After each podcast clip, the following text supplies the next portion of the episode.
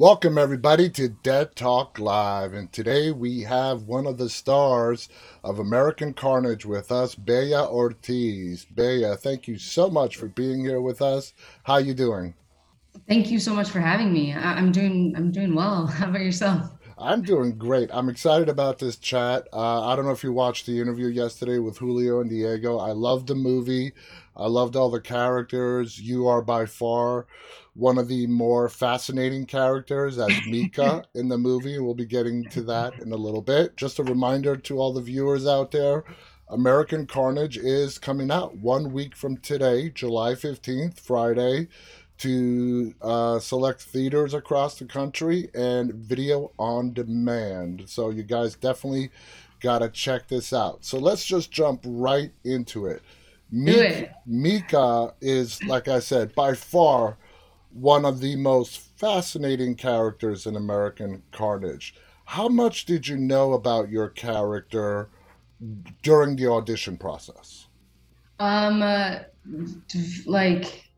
didn't know much about her, and what really stood out to me about this this project was, well, after knowing that I booked the role and, you know, onboarding and moving forward with the project, is Diego immediately reached out to me and to each and every one of us individually and started a conversation about our, like, an open dialogue about our characters immediately, even before we got to set. Okay. And that really stood out to me because it really set the precedent that what I was about to embark on and work on was a project that really valued artists. Mm-hmm. And I felt like here was the first time that I'm not just showing up and just playing a part, that I'm actually, that someone's actually curious about how I want to approach the character and what ideas I have. And, you know, an open discussion doesn't necessarily always mean that, you know, the ideas that I have are the ones that we're going to move forward with. But I mean, that's what collaboration is all about. Exactly. So I think that honestly, the character of Mika was a joint effort, and that we really discovered who she was when, like, by trial and error, you know? So Mika, I mean, after you booked the role and you saw and you spoke with Diego, Julio, and you got to see the full arc of this character, what were your thoughts on Mika? I was a little hesitant at first, I'll say that much. But then the more that I really, you know, decided to take that advice that is given to most actors about not judging your characters, mm-hmm. I was able to see it in a completely new lens where I saw that we both shared like a common start point where we're both white Latinx women. Mm-hmm. And I was able to really use that as the opening or the inception of me being able to, like, open my mind and imagination of what could my life look like if I made different choices. Exactly. Yeah. So, you know, when it did come time to shoot and you're on set, Mika is, the way it's described, is an American citizen with Argentinian heritage. What did you do? What kind of backstory did you create for Mika to help you play the role properly? Like, what put her into the circumstances that we first see her in the movie? So one of the reasons why I was immediately drawn to this project is because I'm an immigrant myself. My mom and I moved to the States when she was 25 and I was 4. Mm-hmm. So we were undocumented for a lot of my early life here in the United States. And I became a citizen at 17. Mm-hmm. So using that, in my personal life and in reading a script like this, and it was just kind of like a no-brainer, like how could I not do it and move forward or even just audition for it in the beginning, because that's something that personally I'm very passionate about, and I've never seen the immigration like tackled in this kind of way. Mm-hmm. So with that, I was able to really kind of put myself in the place of Mika as coming from immigrant parents. And there was a lot of crossover in that respect. So I kind of used my personal life in order to kind of like as a starting place. Exactly. Now you mentioned Diego, Julio reached out to all of you guys to have conversations.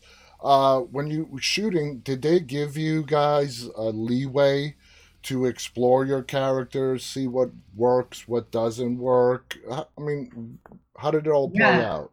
Yeah, definitely. I would definitely describe both of them as like true artists, where they value collaboration, because I mean, whatever you see on screen, it's a joint effort of, you know, makeup, styling, special effects, you know, the director, the writer. There's so many hands involved in just the creation of one character, and throughout the whole entire process.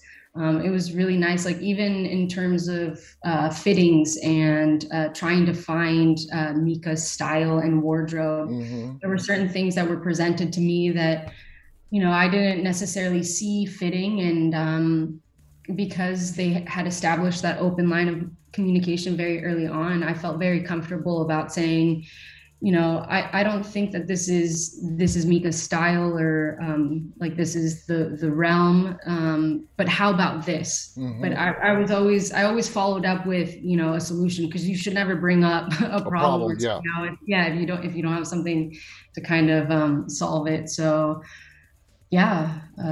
So your character is very vocal when we guys are all sitting in the cafeteria in the detention center, of being, let's see, a left-wing vegan democratic socialist. That is how Mika describes herself. In your opinion, was that all designed to make her feel, make the character feel authentic? I think so, but I also think it was intentional in the respect of, I see Mika as the type of like young woman who, she really believes truly and passionately that everything that she does is for a better good. Mm-hmm. Whether that be the objective truth or not, I think that she is one of those passionate individuals that is like, is hungry to live for something that's bigger than herself. So I think that all of those adjectives or markers that she describes herself with is kind of, it's about that, about wanting to be a strong woman and a strong individual, and trying to do what's right, or at least what she thinks is right. So in your opinion, the ends justify the means for her, and whatever needs to be done, no matter how ugly, it needs to be done. Yes. Okay, that makes perfect sense. Now, you spoke about wardrobe. You wear a t-shirt in the movie that says, "I'm not a zombie, I don't eat flesh." We're not giving away any spoilers, but would you say this was a clever little Easter egg and foreshadowing into the coming events of the film?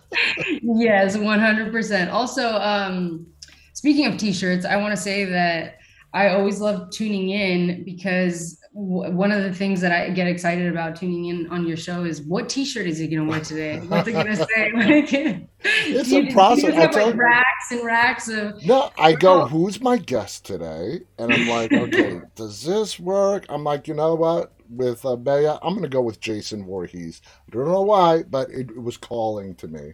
I like it. Now, when you saw that shirt, the whole "I'm not a zombie, I don't eat flesh," what were your thoughts on that shirt that, you know, the wardrobe department picked out? You know, I thought it was a little cheeky, I guess. Uh-huh. But also it really streamlined with Mika's, I guess, like advocacy for, you know, being a vegan and being these things, and like taking a stance and getting behind like a cause. I feel like she is the type of person that once she decides that something is her belief or her perspective, she's going to just, you know, like essentially cover herself in that and not afraid of being too bold or too brazen because of that. And I mentioned this to Diego and Julio yesterday. A big factor as to why this movie works is how they brought in fresh young talent like yourself and a lot of the other cast members, as well as bringing in some veterans like Eric Dane. You shared some scenes with Eric. What was it like working with him and some of the other veteran cast members? Yeah, I mean, initially when I first got the news that I was cast and, you know, we were moving forward, I was a little bit anxious because, you know, I was seeing the rest of the cast and like thinking that, you know, I'm not as seasoned as everyone else. And so I didn't really know how that would play out, like chemistry wise or anything on set or off set. But honestly, everyone was so giving and really present. And I think a lot of it has to do with like all of the principal cast. We are all Latinx artists and actors, and we all come from different backgrounds. So I think that because this project was so different and so unique, by like essentially saying yes and moving forward with it is taking on that responsibility of realizing that, you know, we are vessels to tell this important story that's not often even talked about or seen in the media in this kind of way. So just the rapport with everybody on set and like offset was really nice and really lovely, and I had a blast. I mean, we were in Madrid, for goodness sakes, for 2 months. Like, I mean, that was a dream come true. Like, you know, I told my mom, I'm like, hey, I'm gonna fly you out, come visit me. Like, that sounds awesome. Now, Mika and JP, who is played by Jorge, you guys have some very intimate moments in the film. Now, when it comes to American Carnage, and you and Jorge have these intimate moments, and you have to show that chemistry to the audience. Do you guys talk it through? In this instance, how did you and Jorge collaborate to make sure that it came across believable and that the audience felt the chemistry? Yeah, honestly, it was interesting because that was my first, I guess, like big featured, like intimate, like on-screen kiss or anything like that. So I was kind of in the area where I didn't really know what to expect. I didn't really have anything to compare it to. I was a little bit nervous myself, but honestly, everyone on set was really great about having discussions with us in terms of boundaries and what we felt safe with, which I really appreciated. And I think like him and I, we kind of took the approach of, we didn't really do much discussing about it beforehand because you know, in the scene, it's them kind of giving into this intimate moment for the first time. So it's not like the characters really had any kind of rapport about it. And I think that's kind of how we approached it in like real time in the scene, where it's, you know, two young people that are attracted to each other. Yeah. And you know, it's kind of like it helped, I guess, that tension of like, okay, you know, like, is this going to happen? Is it not? Like that flirtatious banter. And I think him and I, because we hadn't spoken about it before really, except like the few moments before, like they called action, like kind of like giddy, like, ooh, like, you know, we haven't done this before as like professional actors. So like, what's going to happen? It really like gave to that youthful kind of. That's great. Energy. Yeah. Yeah. You guys didn't overthink it, you know? Right. Exactly. You just sort of went with the flow. So when you saw the finished product, okay, when you saw American Carnage all packaged up, ready for the audience, first off, what were your thoughts overall on the film? So I actually have not seen it. I have decided to like delay, you know, the gratification, and I'm waiting with everybody else on July 15th to watch it for the first time. So are you gonna go watch it at the big screen, on the big screen? Definitely. Of course. Definitely. Of course. And I am going to be very dramatic about it because, you know, why not? Now, you know, this is a very big social political commentary film. And like I told the guys yesterday, if this was done 7 or 10 years ago, it would totally be in the realm of satire. But unfortunately, reality has become a lot scarier than fiction. This is a very important story. It needs to be told. And even the extreme parts that Julio and Diego push it to, it needs to go that way to sort of get the message across. What are your thoughts on the social political commentary of American Carnage? I mean, like, you know, like I mentioned earlier, I was undocumented for a lot of my formative years, and I became a citizen at 17. And I think that a big point that I'm really passionate about is kind of changing the narrative of, I think that a lot of people have in their mind that people who are undocumented or illegal mm-hmm.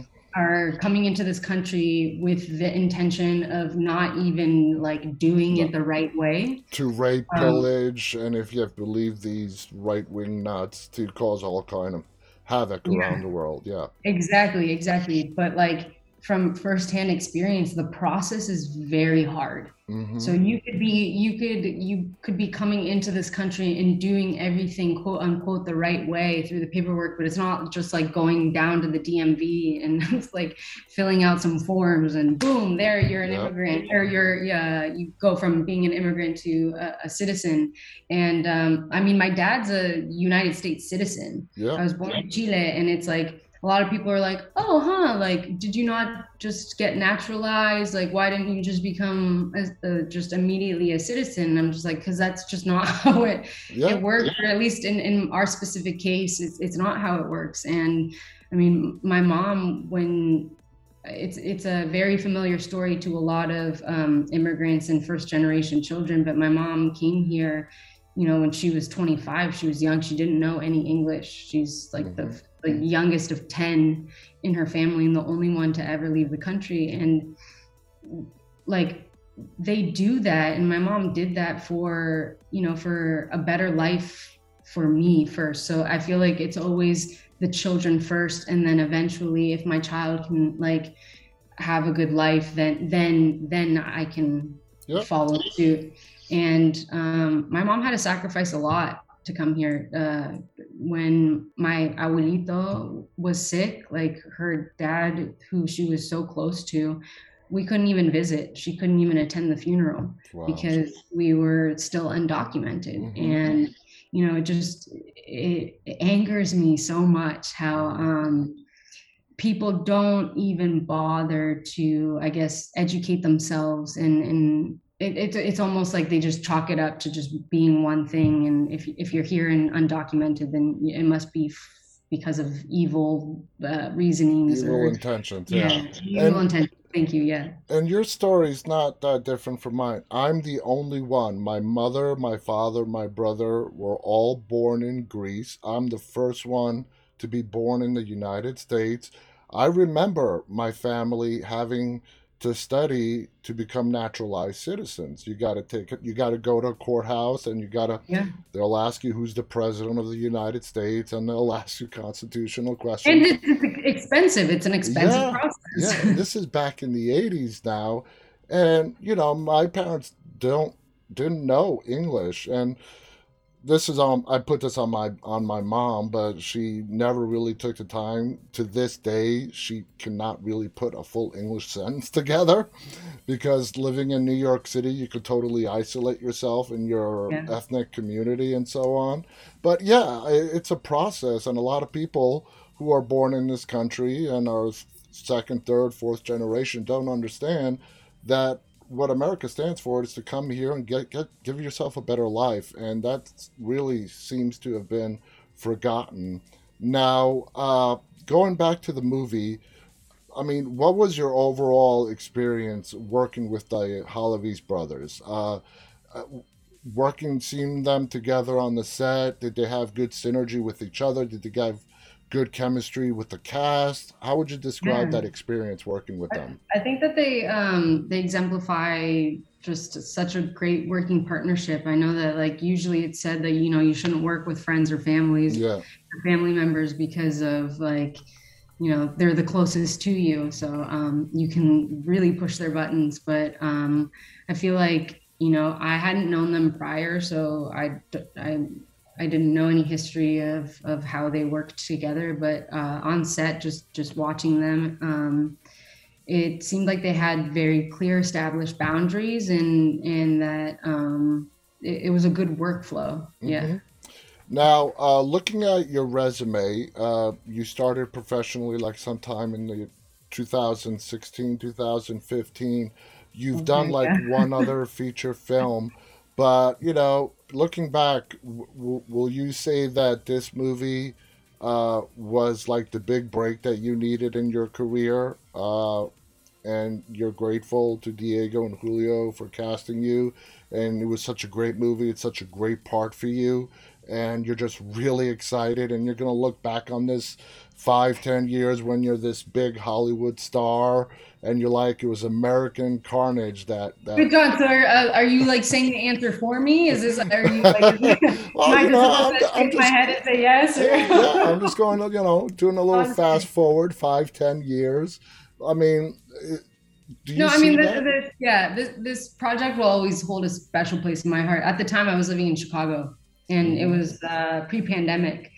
So most auditions were done in person, like the self, like now everything's self-tape. I mean, look at us now. And so I had put myself on tape for it. And my manager, Carlos, he had sent me the audition. He was based in LA, and he sent me the audition. And, you know, I was really excited about it. I put myself on tape for it. And then when I booked it, it was just such a rewarding moment, because at that time, Carlos had started his own business, I think 3 years prior, and he took me on as a client. I have to do a shout out here, though, because the only reason that Carlos is my incredible, amazing manager is because his wife, Hasmin, I met her at 14 years old. We went to high school together in Bakersfield, California. That was so cool. So she introduced us, and you know, this was the first project that I booked with his hard work and labor being my manager. And, you know, I really think that managers and agents, it's sometimes a thankless job, because they're out there working so hard for you every single day and pitching you, and they don't get paid unless, you know, we book something. Exactly. And we get paid. And so I just remember when I got the news, I was just like so happy, and I was crying, and I was on the phone with him, and I'm just like, you know, thank you so much for, you know, really just seeing something and believing in me, because, you know, especially going from a big company and then starting your own business, you're one person. So the talent that you take it's on. It's like I don't know if you've seen Jerry Maguire, but it's like the Jerry Maguire story. Yeah, exactly. And so then, like, I know that, you know, having not booked anything in that time of working with him, you know, I'm taking essentially somebody's place that might be, you know, booking something every single week and putting money in his pocket. But I mean, I think that's what really sets him apart as a manager, is that he really believes in representing like he believes in minority, and just people that are not equally represented, and he wants to uplift those voices. So definitely, just even from that, and then just moving forward with the project and seeing how collaborative everything was, it was really rewarding, you know, as an artist. So it will always hold a special place in my heart. So everything that you said, yes, my answer is That is awesome. That's a beautiful story. So one last question before we go. Now, when the movie just one more? When the movie comes out next week and, you know, Mika is seen by a lot of people, people are going to walk away. We're not giving away any spoilers, but people are going to walk away. Are you at all fearful that Mika is going to be misunderstood? Or, you know what we see on the screen, that's what Mika really is. That's all she is. There's no hidden story there. The Mika that we're going to see is the real Mika. What are your feelings on that? Well, I don't know how to really navigate this without getting too into the spoiler category, but I think that there's something to be said about, not judging your characters is what, actors set out to do when they first take on a role. And I feel like as audience members, I think that every single person or character in a story has its purpose. Mm-hmm. And I think that, human beings, we're all very complex. And I don't think that it's not necessarily black and white where you can say, one person is ultimately all good or another is all bad. I think that we're a combination of a lot of things. And I hope that... you can tell the audience that Mika truly believes in what she's doing. Yeah, I think that she truly believes in what she's doing, which is it's very interesting in terms of these types of characters to kind of have that understanding, because then I feel like it makes them very human. Mm-hmm. And I think it gives way it opens a door for empathy. Yeah. Because I think that in our own daily lives, if we're just so quick to completely write someone off as just inherently being one type of way, you're really doing yourself a disservice in terms of humanity and human connection. Because I think that everyone has redeemable qualities. Mm-hmm. And there's so many things that we're continually working on as people. And I don't think it's necessarily right to completely write someone off of not available or giving them any kind of redemption. Yeah.